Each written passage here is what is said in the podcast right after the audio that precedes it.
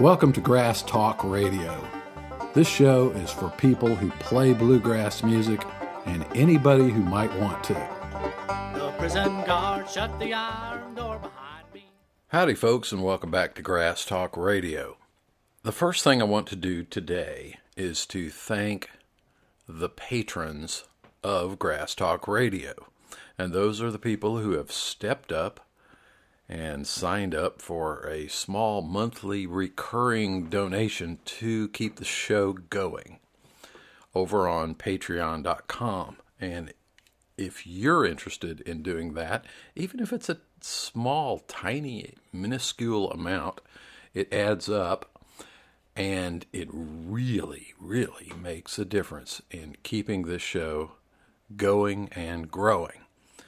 So if you're interested in doing similarly and joining that uh, exclusive club of patrons over there, and I occasionally post things just for the patrons over there, little special things, trying to, you know, find ways of saying thank you to them.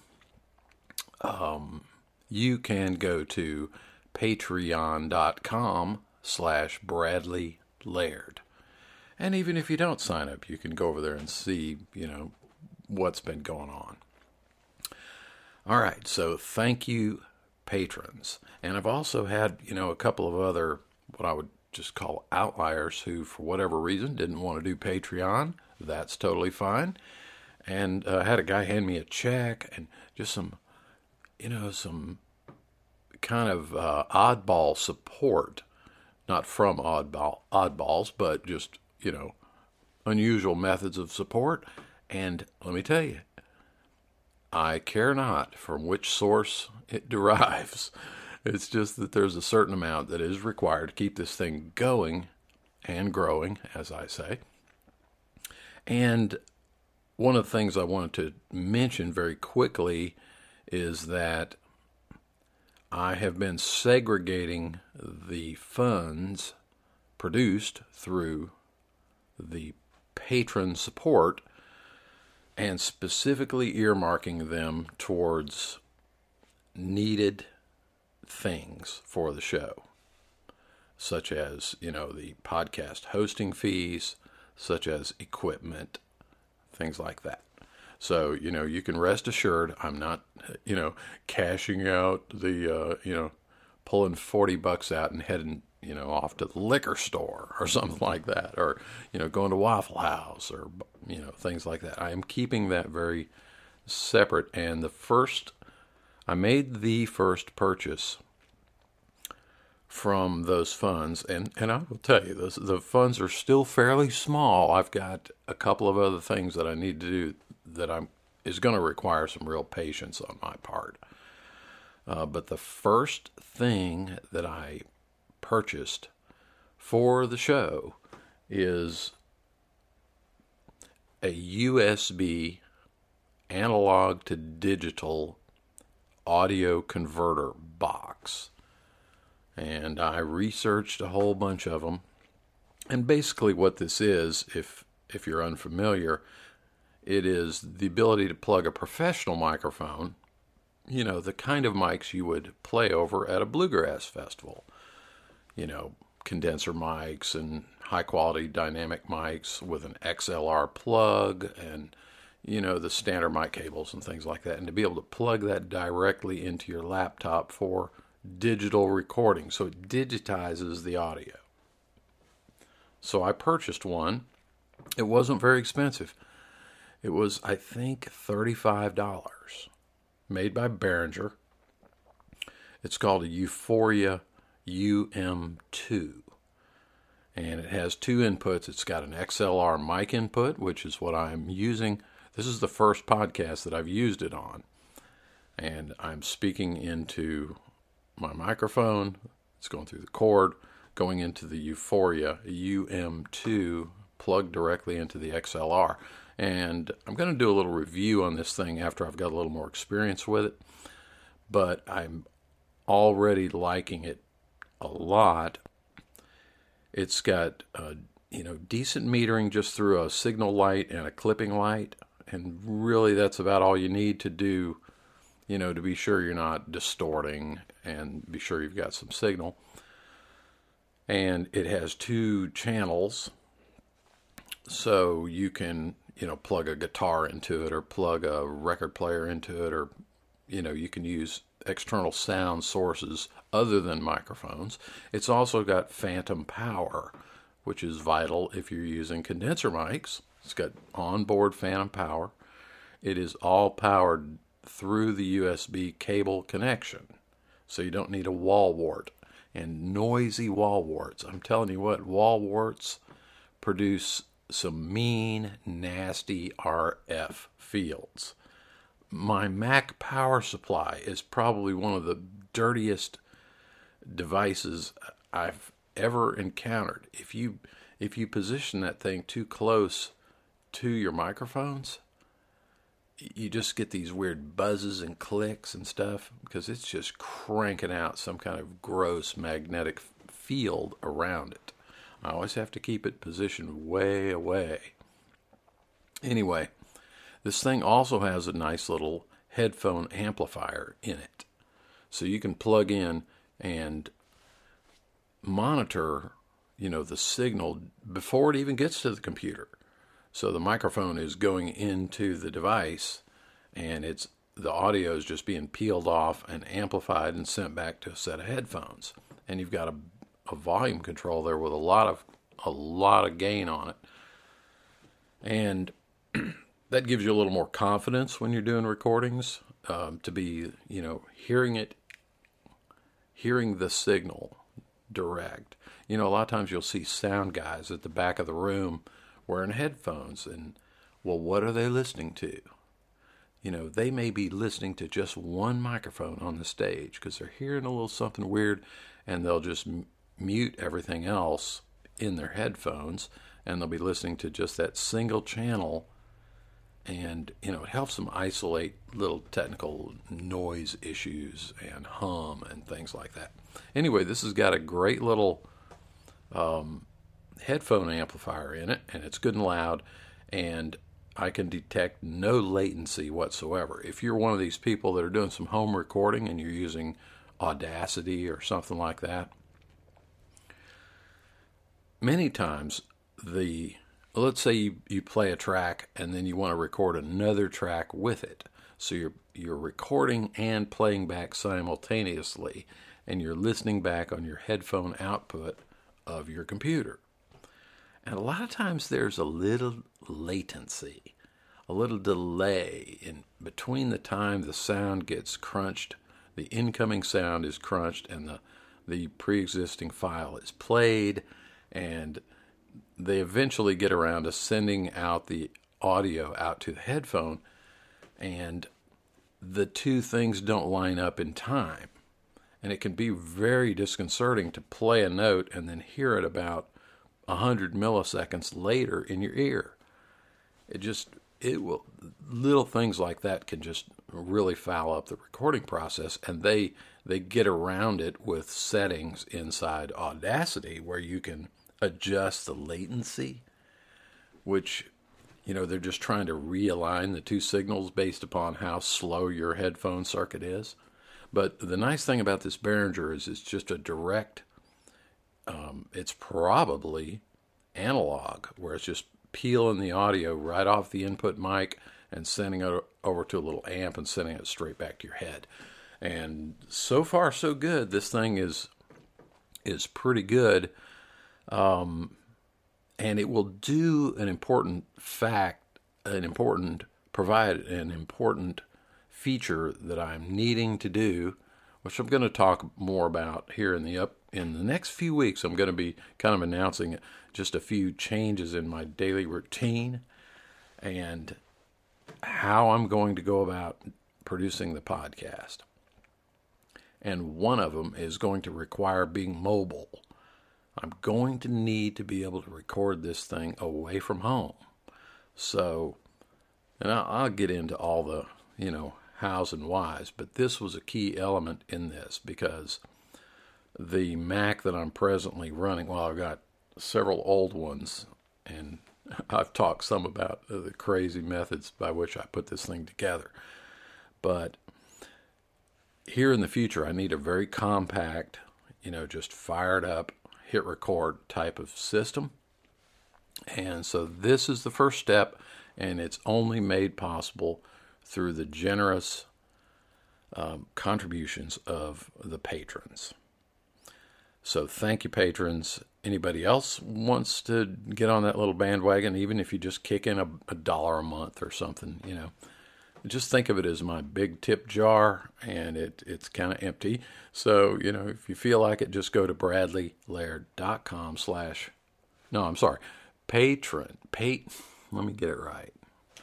Too many dadgum URLs to keep track of just go to patreon.com slash Bradley Laird. And that'll get you over there. Okay, now on to the subject. I got an email this week, and I occasionally get these types of emails because, you know, I produce so much beginner level material. If you go stroll around bradleylaird.com, you know, there's, you know, like little chord charts, how to play a two finger mandolin chord and things like that. And how to do the thumb pinch on the banjo. I've got very, you know, beginner stuff. You want to play? Here, you know, here's some free lessons. That's the that's the hook. That's what I'm reaching out into the world and trying to pull some people in and you know show them a few things and then present them with some of my other more elaborate materials.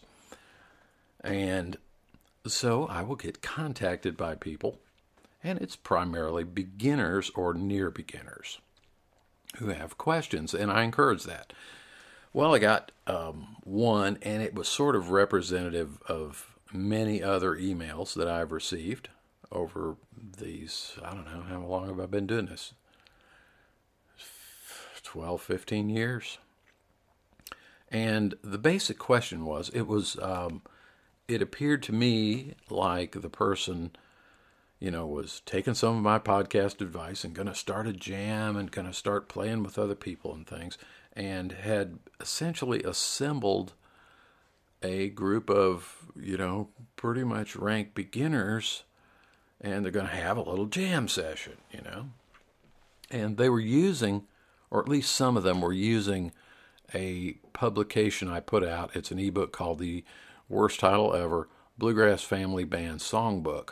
And I've talked briefly about this in a couple of episodes. I produced this to create 10 arrangements rather than just like if you get a if you take banjo lessons you're going to learn cripple creek you know? This is the way it is. And you're going to learn boil them cabbage down. And maybe you sign up for fiddle lessons and they teach you some other songs or you sign up for mandolin lessons. If you take my mandolin lessons you might learn you know, Cripple Creek, but you might learn it in the key of A. And you might learn Boil Them Cabbage Down, but you learn it in A, and the banjo player is learning it in G. So what I tried to do was merge all this stuff together and create 10 easy parts for banjo, rhythm guitar, mandolin, uh, fiddle, and bass in standard notation and tablature 10 songs all in the same keys so that you know a group of people could get together who were all trying to learn and they didn't really have you know better players there helping them and stuff like that and the banjo player could learn the banjo part to cripple creek and the mandolin player could learn the chords and the you get what i'm saying I, it, it's sort of like i arranged beginner, really easy arrangements for each tune. So these these folks were using that, and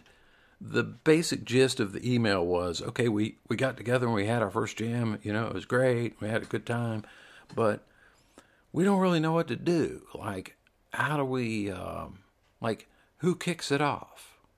Who goes first? Um, what what do we do if somebody doesn't know the song. They know the chords, but they haven't learned to play the lead yet, you know. It's like this sort of basic question about song arranging.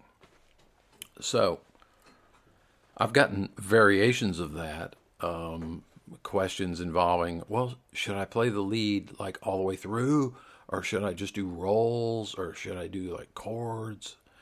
You know, what seems so obvious to a guy who's been playing 40 years is not obvious to a guy that's been playing 40 days.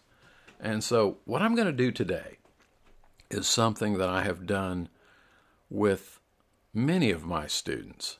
You know, pity you if you were one of my students because you might come over thinking you're going to have a mandolin lesson and, you know, instead it turns into an hour and a half bull session and we sit there the whole night listening to records or something.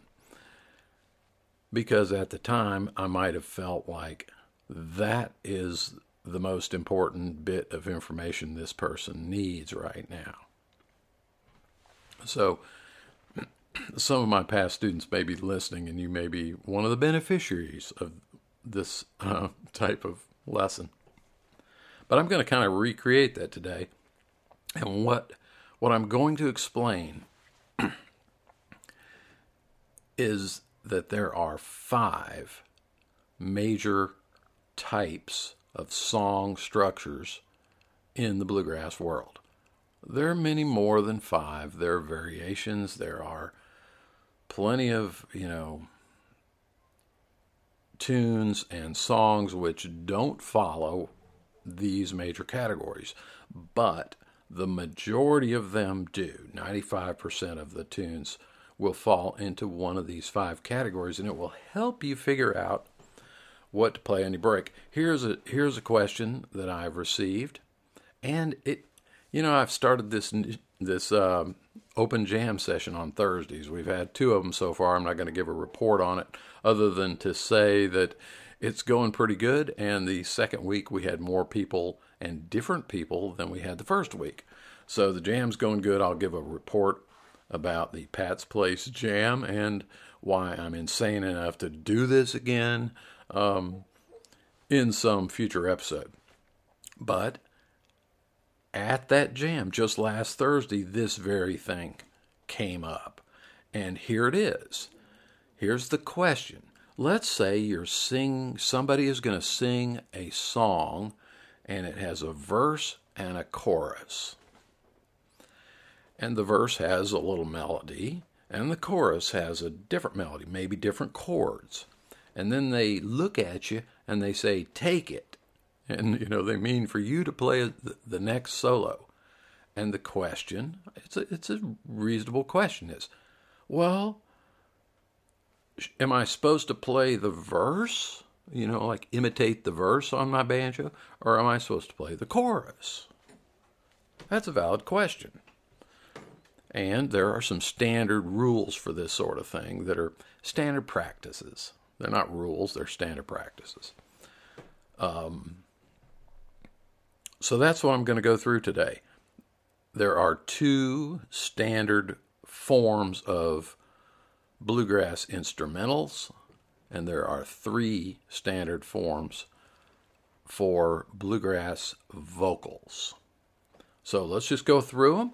And like my poor student who would be forced to sit through all this, um, I'm going to use some real audio examples. And for you lawyers out there, I am claiming fair use for educational purposes. I'm giving these little samples and I'm discussing them. It is all purely for educational purposes. And I will also tell you exactly what you're hearing. So if you hear something that you really like, uh, these are all coming from my vinyl record collection. If you hear something you really like, you know, go buy the album. A lot of this stuff is is available on the used vinyl record market. It just look around on eBay and various places, and many much of it is available digitally. I again discourage you just from listening to it for free on YouTube, but that's a different topic.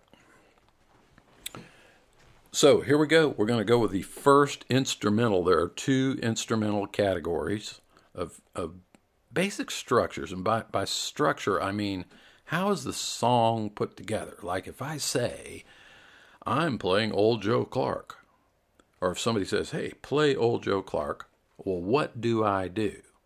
Well, Old Joe Clark and a million other fiddle tunes fiddle tune being this category. They're divided into an A part and a B part. Some people call it the low part and the high part. Some people call it the, the uh, coarse part and the fine part. There's a few different terms, but the, it's kind of standardized into the A part and the B part.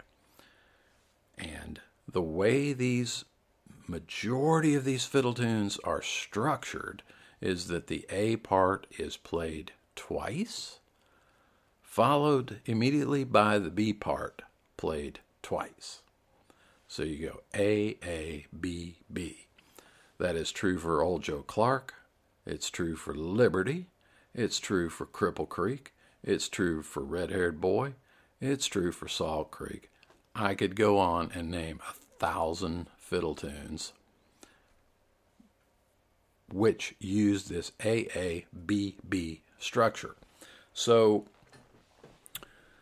what constitutes one trip through the tune is you start playing the tune and you play A twice, followed by B twice. You've played the tune. You got to do A, A, B, B, or you haven't played the whole tune. And then in a typical, you know, like a jam session type of thing, after you play or somebody kicks it off and plays A A B B, then it's handed to the next player and they play A A B B. And then the next instrumentalist plays A A B B. And it just keeps going like that until somebody finally ends it. That's an A B fiddle tune. A A B B fiddle tune. That's the first thing we're going to hear, and I'm going to play you two examples of that. The first example is I'm just going to play a little snatch of the tune Jenny Lynn. And the, the tune Jenny Lynn that we're going to hear, and I've ripped it down to mono, by the way, because the podcast is mono, is from Bill Monroe's Uncle Pen, which was an MCA vinyl record, 1972. And it's going to start off with Kenny Baker and Buddy Spicher on twin fiddles and the personnel, and I thought it was interesting that they listed Bill last. The personnel on the tune that you're hearing is Joe Stewart on bass, James Monroe on guitar, that is Bill Monroe's son, and Robert Thompson on banjo and Bill Monroe mandolin. And this album, by the way, I heartily recommend. If you hear this little thing, just and you like it, go get the record. It's a great record. It's essentially the concept for the album was Bill remembering a bunch of old tunes that his Uncle Pen, Uncle Pendle, Pendleton Vandiver, tunes that he played, and they recorded them. And he he's you know many stories floating around about how he could remember these tunes and was waiting on the right fiddler to record them and Baker was anointed the right fiddler. But we've also got Buddy Spicher on here, who uh, played with Bill a lot over the years and definitely on recordings and stuff. Great fiddle player. And so they're doing twin fiddles, and it's a good illustration of a classic AABB fiddle tune. So let's just listen to it. I'm going to, they kicked it off uh, with twin fiddles and they played through it once, which is A A B B, and then they played it again A A B B, and then they handed it off to the next instrumentalist, and I'll probably fade out when it goes there. I think it goes to the banjo player next. So here we go. This is a typical A A B B fiddle tune, and listen as you're as you're hearing it. Try to hear the A part being played, and then you hear it again. So you're getting a repeat. Then you the part changes, and you hear that repeated. So here we go with a little bit of Bill Monroe and the Bluegrass Boys on Uncle Pen playing the tune Jenny Lynn.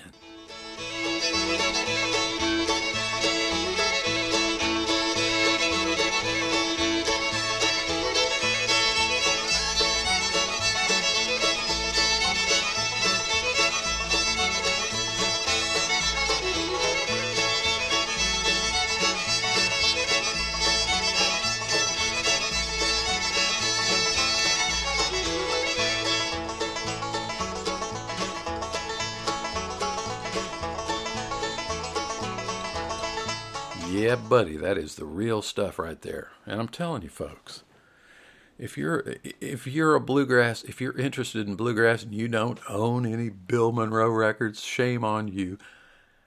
Come on, get with the program here. You know, this is the guy that you know really assembled this thing we call bluegrass. So give the guy his due and uh, scope out the material. Is uh, some of this stuff's amazing. Okay, now the next thing I want to do, we're still on that first song form, the AABB fiddle tune. And sometimes you might think of these as banjo tunes or mandolin tunes. Like, you know, you're sitting at a jam and you don't have a fiddle player, and somebody says, Hey, let's play Red Haired Boy. And the mandolin player kicks it off, or the guitar player, or something like that. Well, Red Haired Boy is an AABB fiddle tune. It originated in the fiddle world. And Cripple Creek is a good example. We played Cripple Creek at the Jam last Thursday. We had a banjo player there, a guy named Adam Shutters, good banjo player.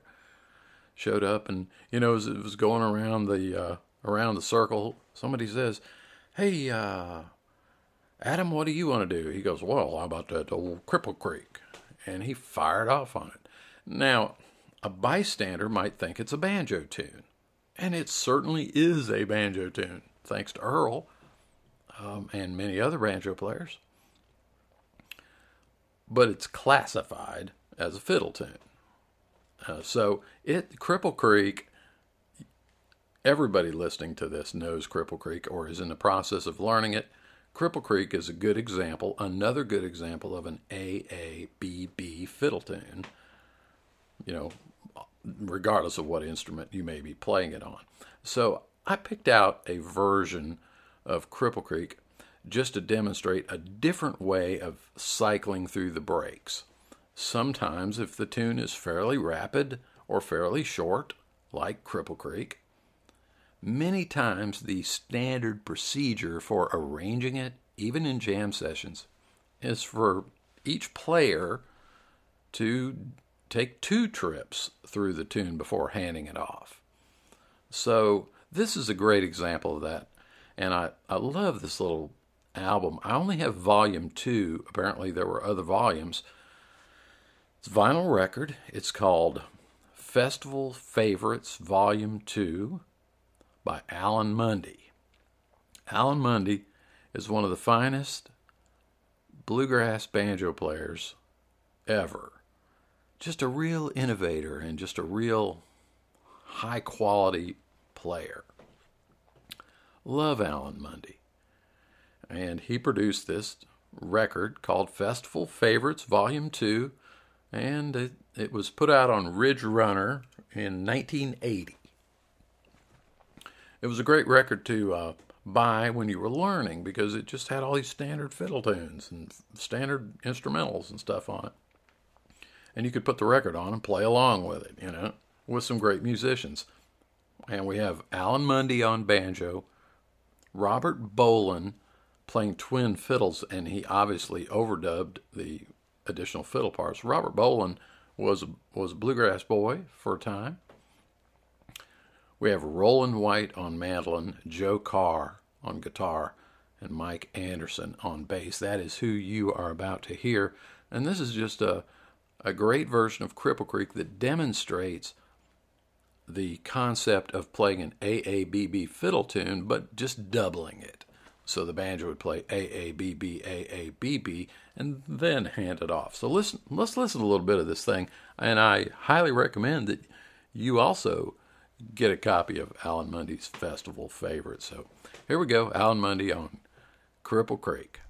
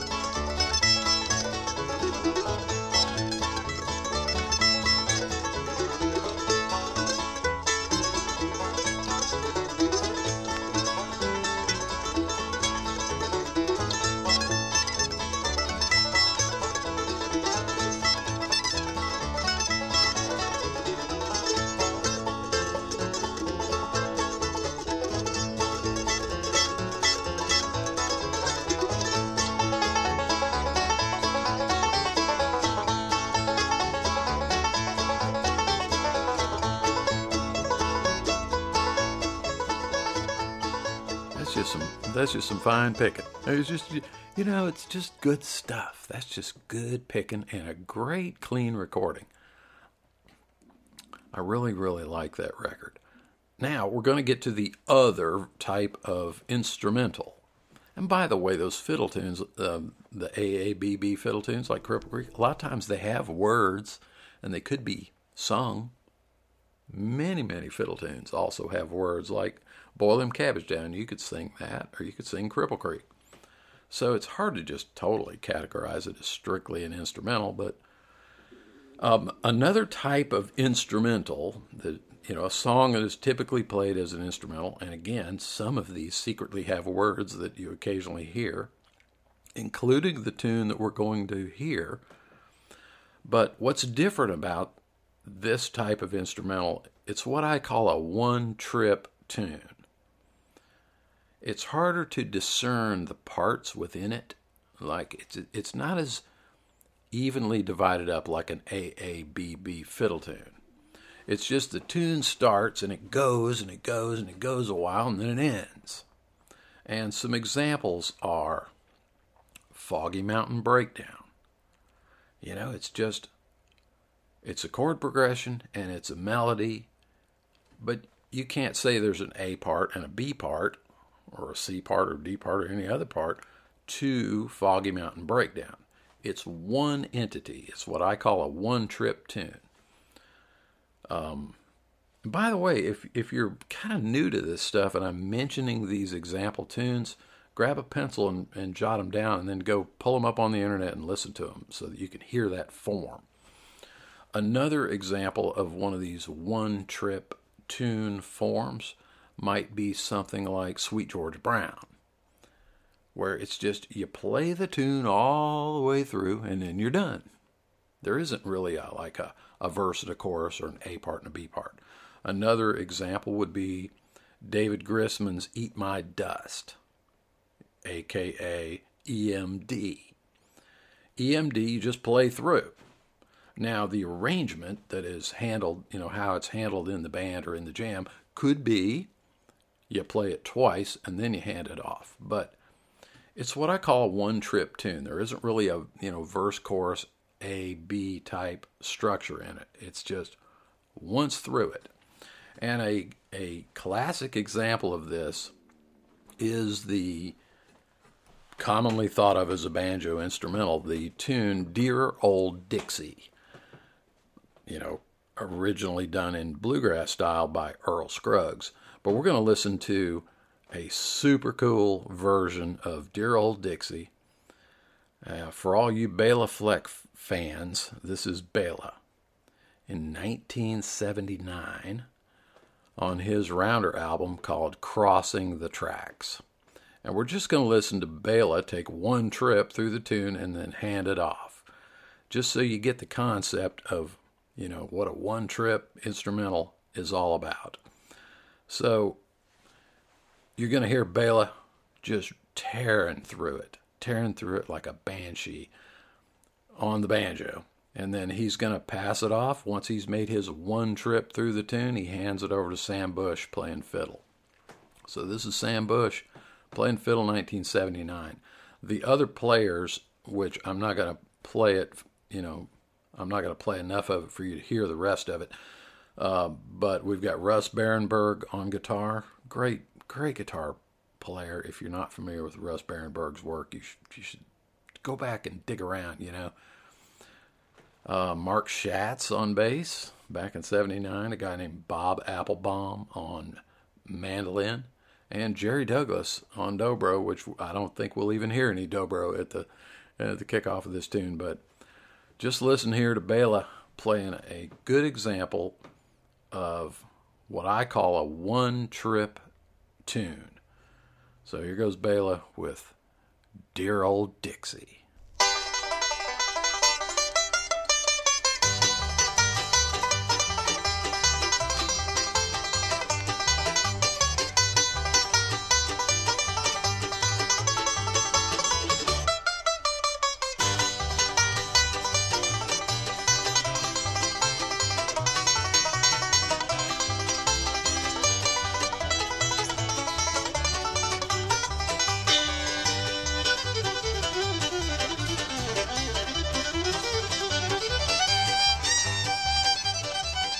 That's what a one tripper is. You, you just play, blast through the tune, and then you hand it off to the next guy.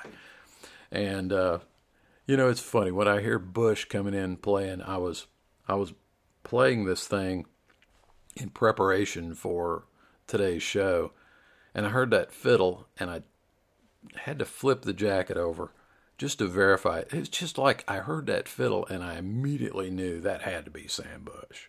Just has to be. It just sounds so Sam Bushy, you know, very bushy. And uh, you know, flip it over, and sure enough, yeah, it's Sam playing fiddle. Uh, th- that's cool when you've you know when you're a great player and you also have this little something that can be identified as you. My floor is so squeaky today. Of course, my house was built about 1905, and these floors are pretty squeaky. So, pardon me for the for the squeaky floors. Great old album. You should grab it. Um, Bela's solo album called Crossing the Tracks. Okay, now let's get into song structures of songs, true songs that are that people sing. And I picked out three examples of types of songs. And the first type of song is what I call a verses only song. That is, the entire song consists of a bunch of back to back verses. And some examples of this might be let me look at my paper here. Um, verse only type songs Bury Me Beneath the Willow, John Hardy, uh, Little Maggie. So these are these types of songs where it's just a stack of verses. You sing the first verse, and you sing the second verse, and you sing the third verse, and you sing the fourth verse, and they all have the same melody, and there is no chorus, unless sometimes uh, the what you might think of as the chorus might be sort of integral to the verses. In other words, all the verses might end with the same line or two lines. Sitting on top of the world is a good example of that. It's just verse, verse, verse, verse, verse, but they all end with that, you know, I'm sitting on top of the world thing. So every verse is essentially a copy of the other verses with some word changes. It's very common in the murder ballads, you know, that sort of thing. So verse only songs are very easy to determine well what do i play when it's my turn to take a break? Well play the verse because that's all we got. It's just verses. So somebody might sing a verse and then the fiddle plays a verse and then the singer sings the second verse and the banjo take plays the verse. It's just unambiguous. It's just the song. It's just nothing but verses. So here's a great example of it.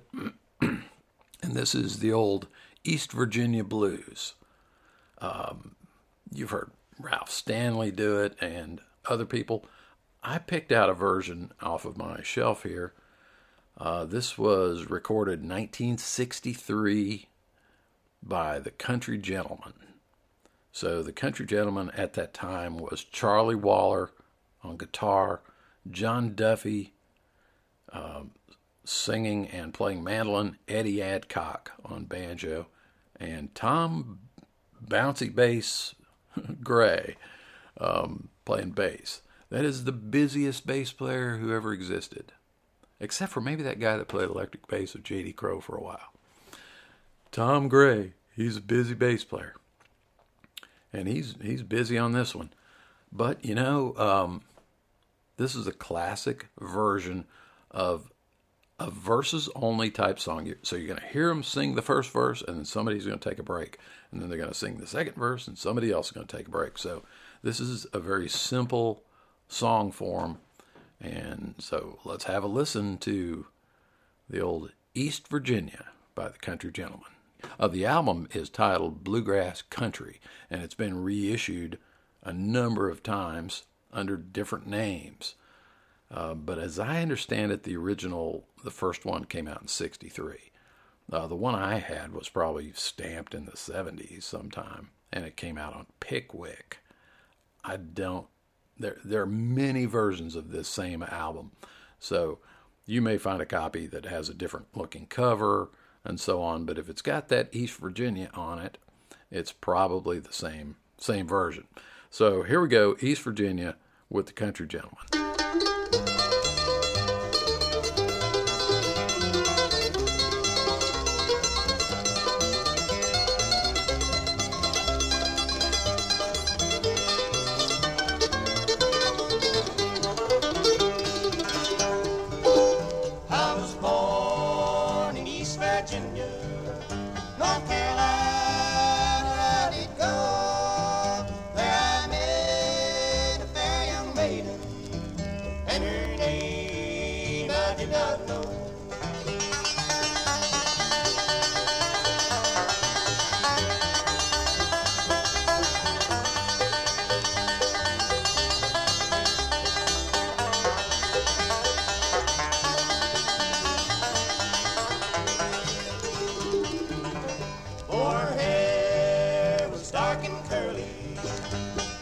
Cheeks were rosy red. On her breast she wore white lilies, where I longed to lay my head.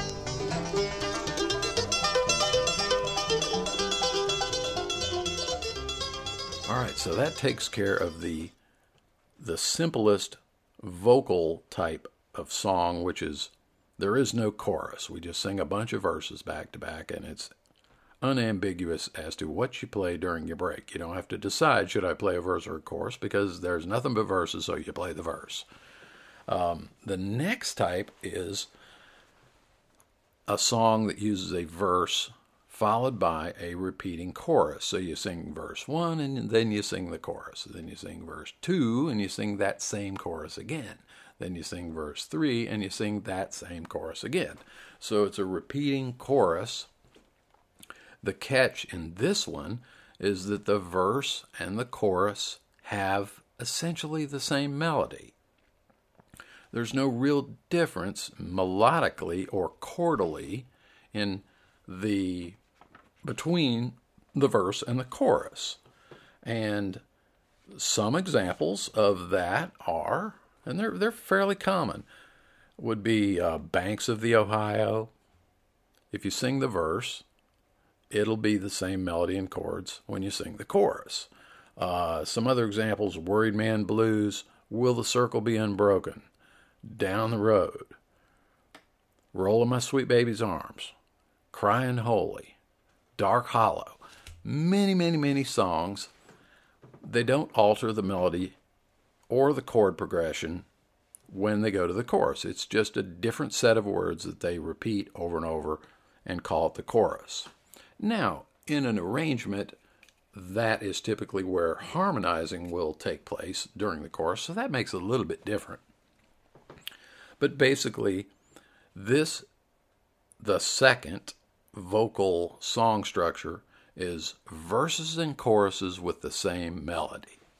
And a good example of that is one that I picked out off of one of my favorite records and was a huge influence on me because this record, this two record set, was the first experience that I got hearing non studio recordings.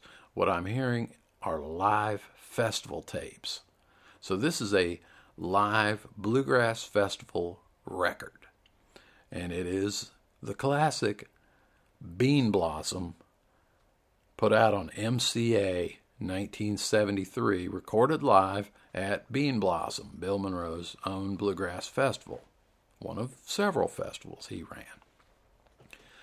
And it has songs and you know sections, uh, sets featured by many of the performers who were there, including Bill Monroe and the Bluegrass Boys, Jim and Jesse and the, the Virginia Boys, uh, Jimmy Martin and Lester Flatt, and a whole lot of other people.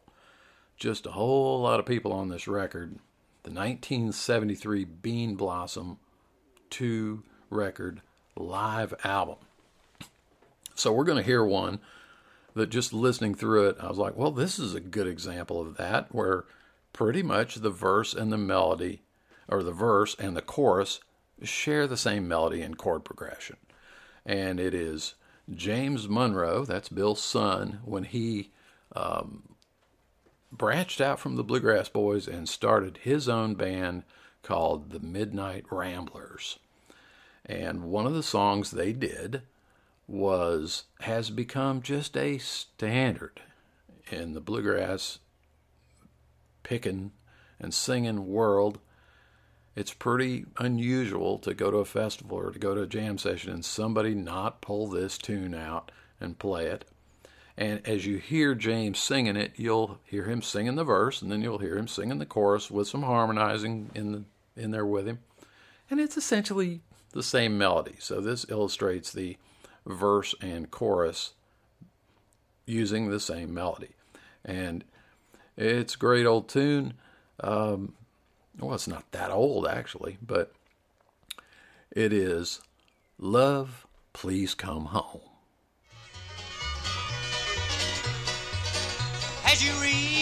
Letter that I write to you, sweetheart, I hope you'll understand that you're the only love I need.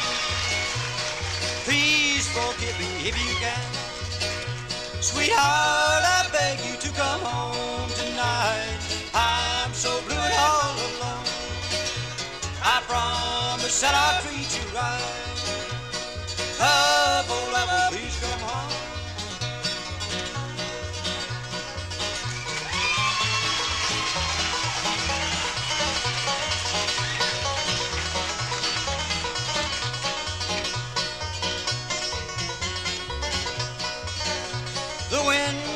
Cold and slowly creeping around, and the fire's burning low. The snow has covered up the ground. Your baby's hungry, sick and cold. Sweetheart, I beg you to come home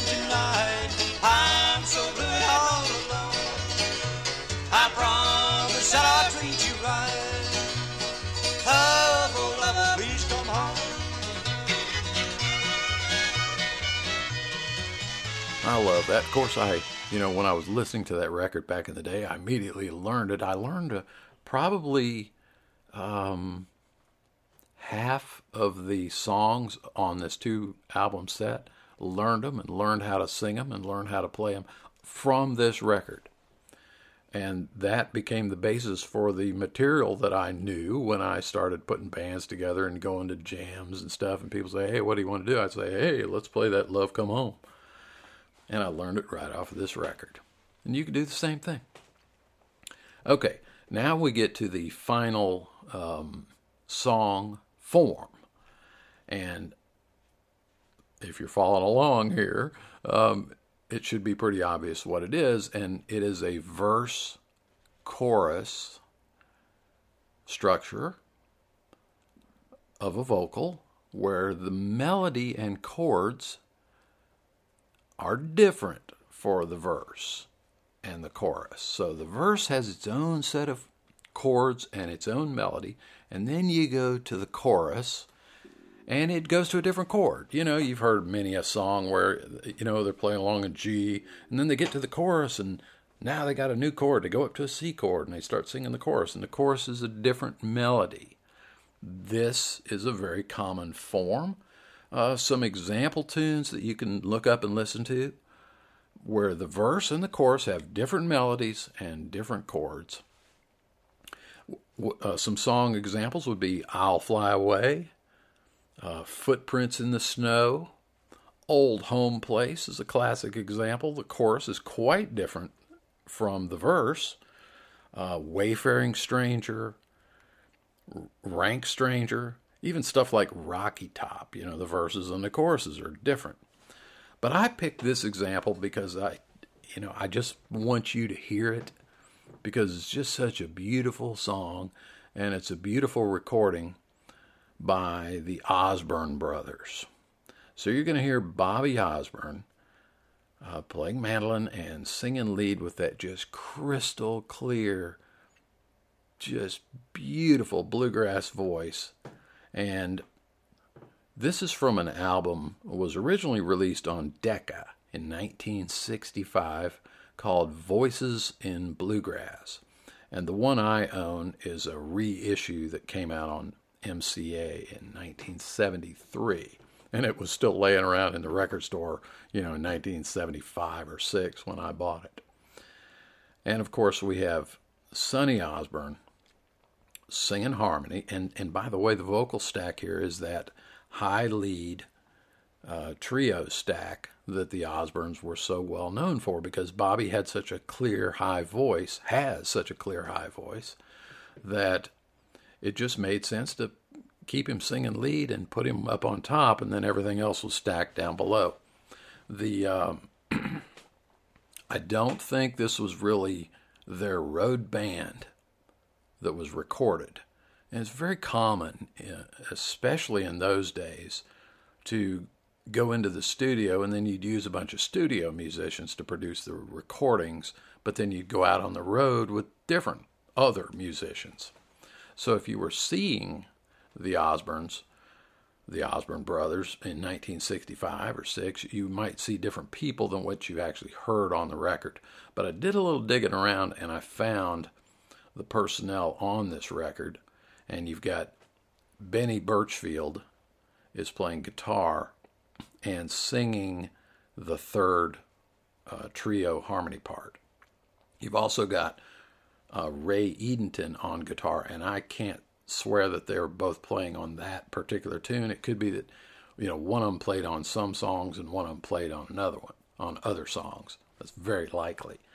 And then you've got uh, Lightning Chance, uh, Floyd Chance playing bass, um, and William Paul Ackerman on drums. Some real light drums, you know. The the Osbornes, you know, were they were commercial.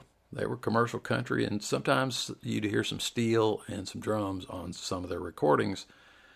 And then you you know they'd be out on the bluegrass circuit, and they could kind of morph into a more traditional. They kind of you know started real traditional, and then got a little more countrified, and then came back to more traditional in the later years before Sonny retired. Sonny's still around, Bobby's still around.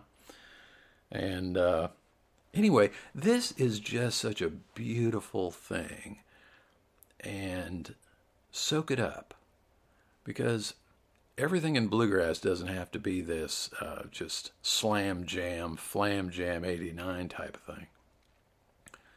That uh, it's, it's understated and it's beautifully sung, and it is a perfect example of a song where the verse and the chorus have a different melody and different chords. So that's the the last category of types of songs. So let's listen to it. Um, get your hankies out. this is called This Heart of Mine Can Never Say Goodbye.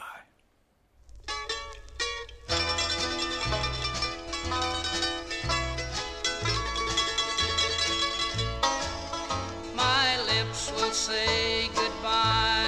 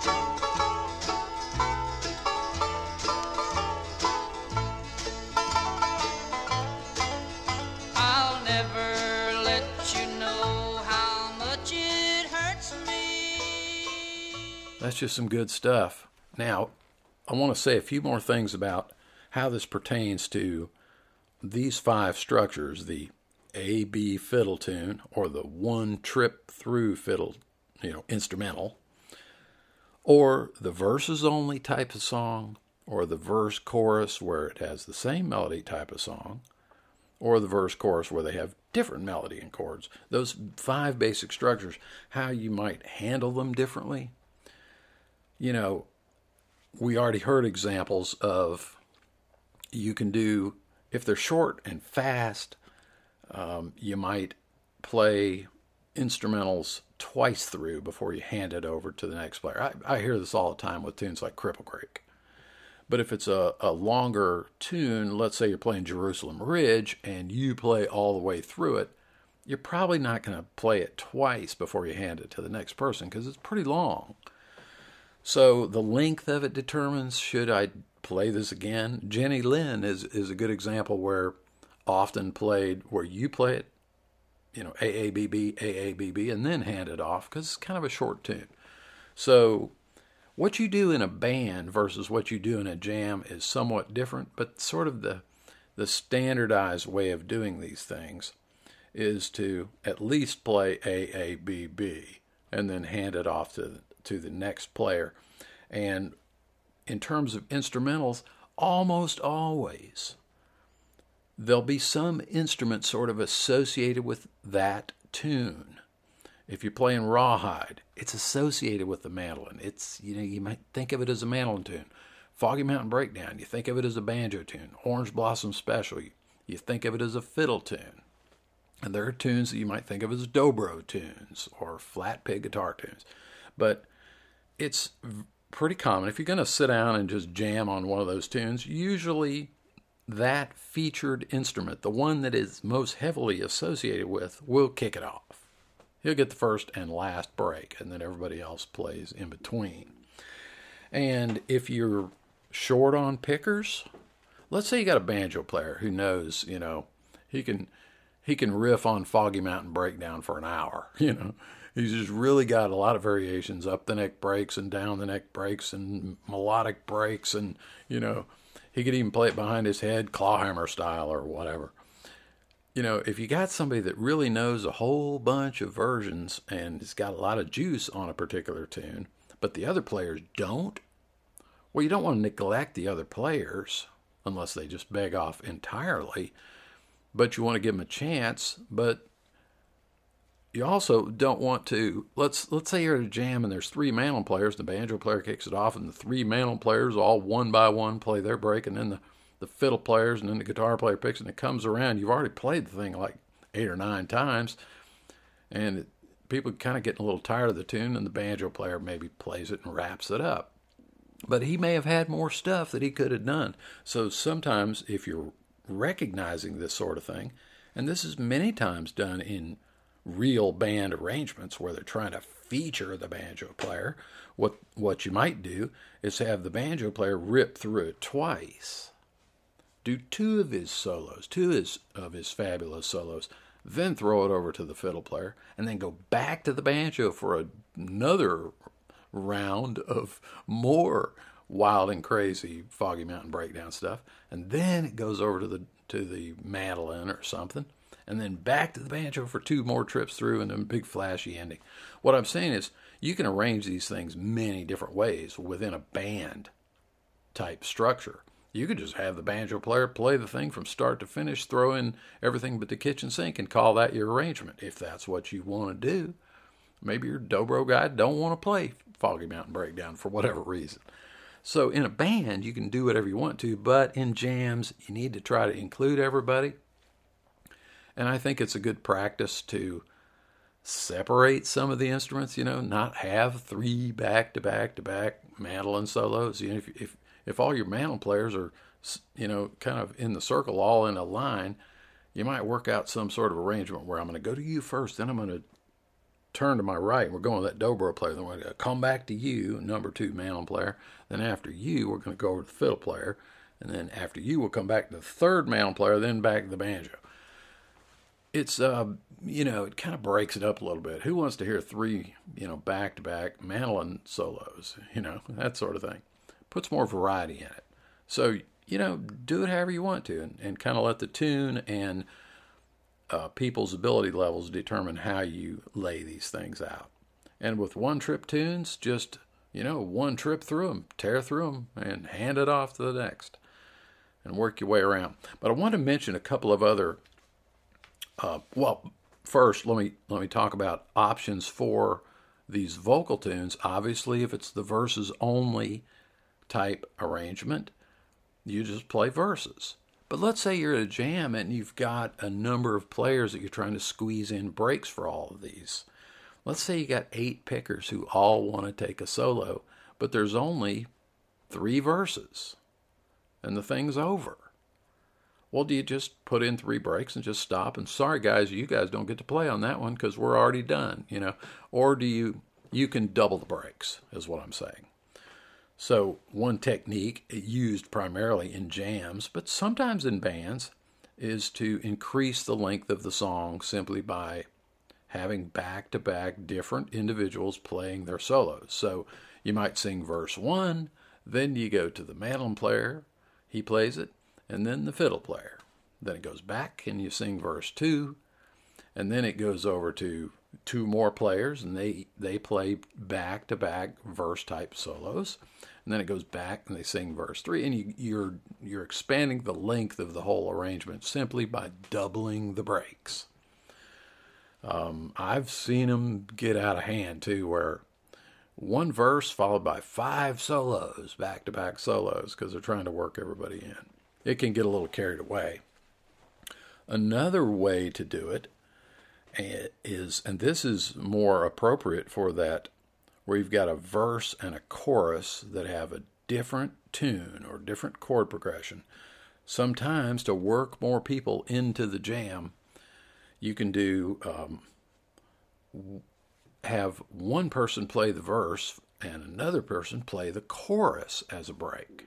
So you sing verse one and you sing the first chorus, and then you throw it to the first instrumentalist and he plays the verse and then the next instrumental soloist plays the chorus, and then it goes back to more singing. So that's a possibility. You can play choruses as your solos. It's common practice, by the way, in case you're wondering, on one of those verse, chorus, and they have a different melody type songs, uh, such as um, Old Home Place. The standard break procedure is play the verse play the verse. If in doubt, play the verse. Because some people naturally kind of want to jump in and play the chorus, and that's okay. Um, but the I would say that the standard method is to sing a verse, maybe two verses, and then a chorus, and then somebody plays the verse as a solo. It's usually verses being used as solos. But in band arrangements, you'll often hear many variations of this. You may hear, you know, two different instrumentals play verse verse as the solo section. Or you may hear the next time around, it's two different people playing verse followed by chorus, using the chorus as a solo. So there's a lot of different things you can do.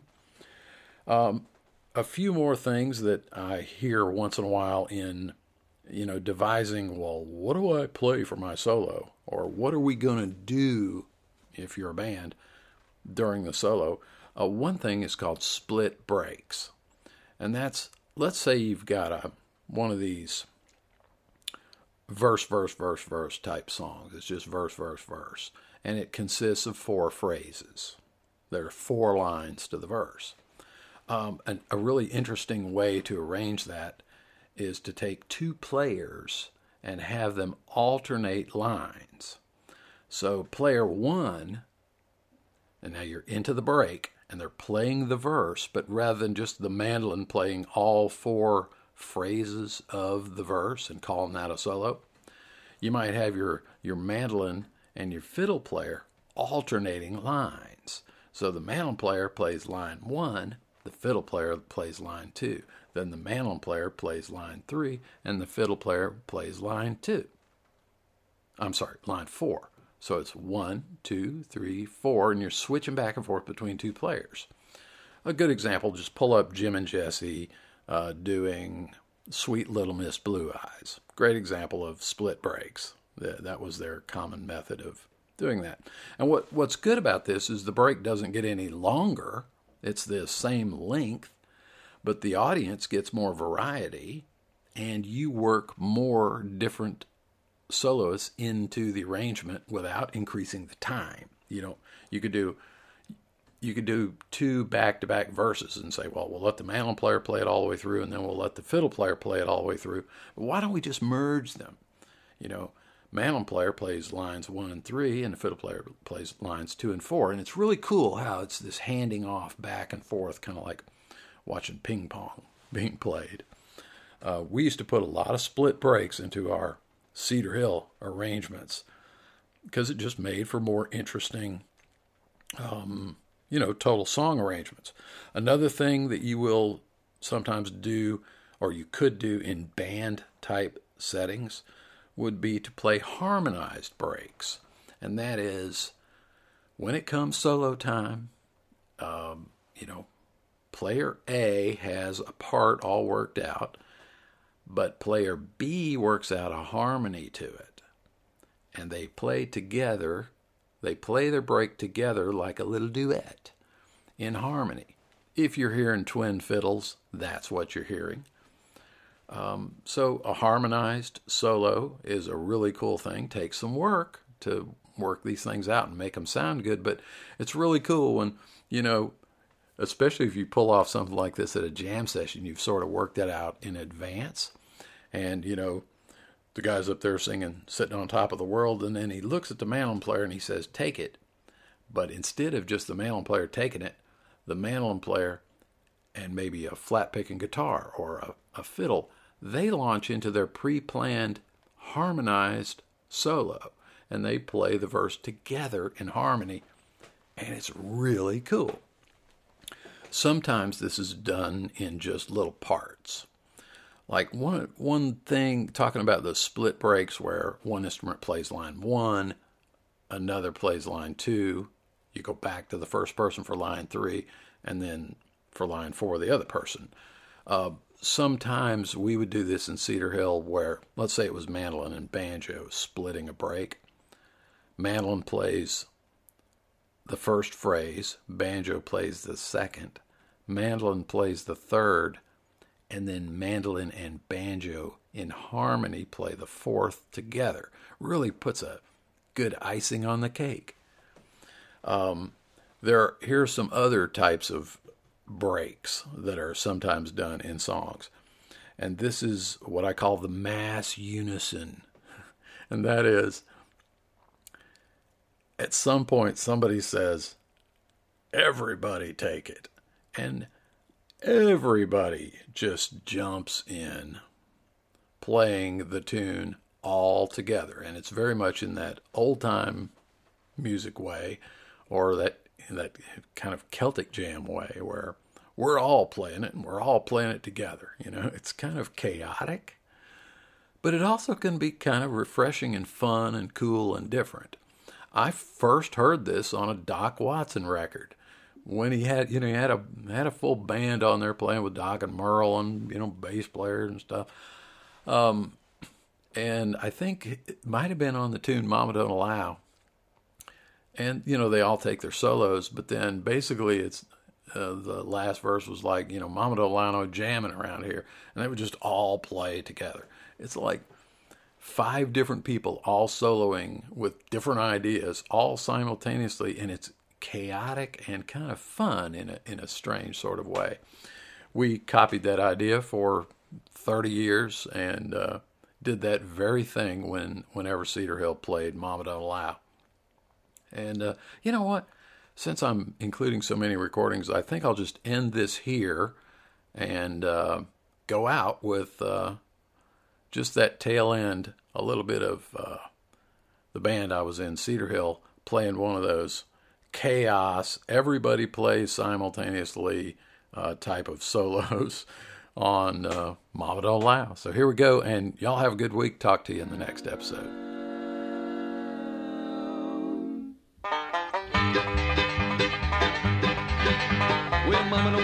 jamming it up around here. She don't want no hot lips playing around here.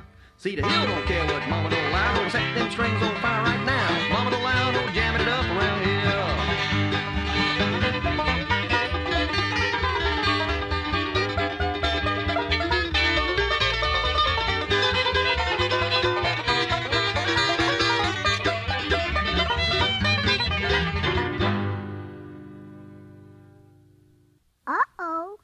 Here comes Mom.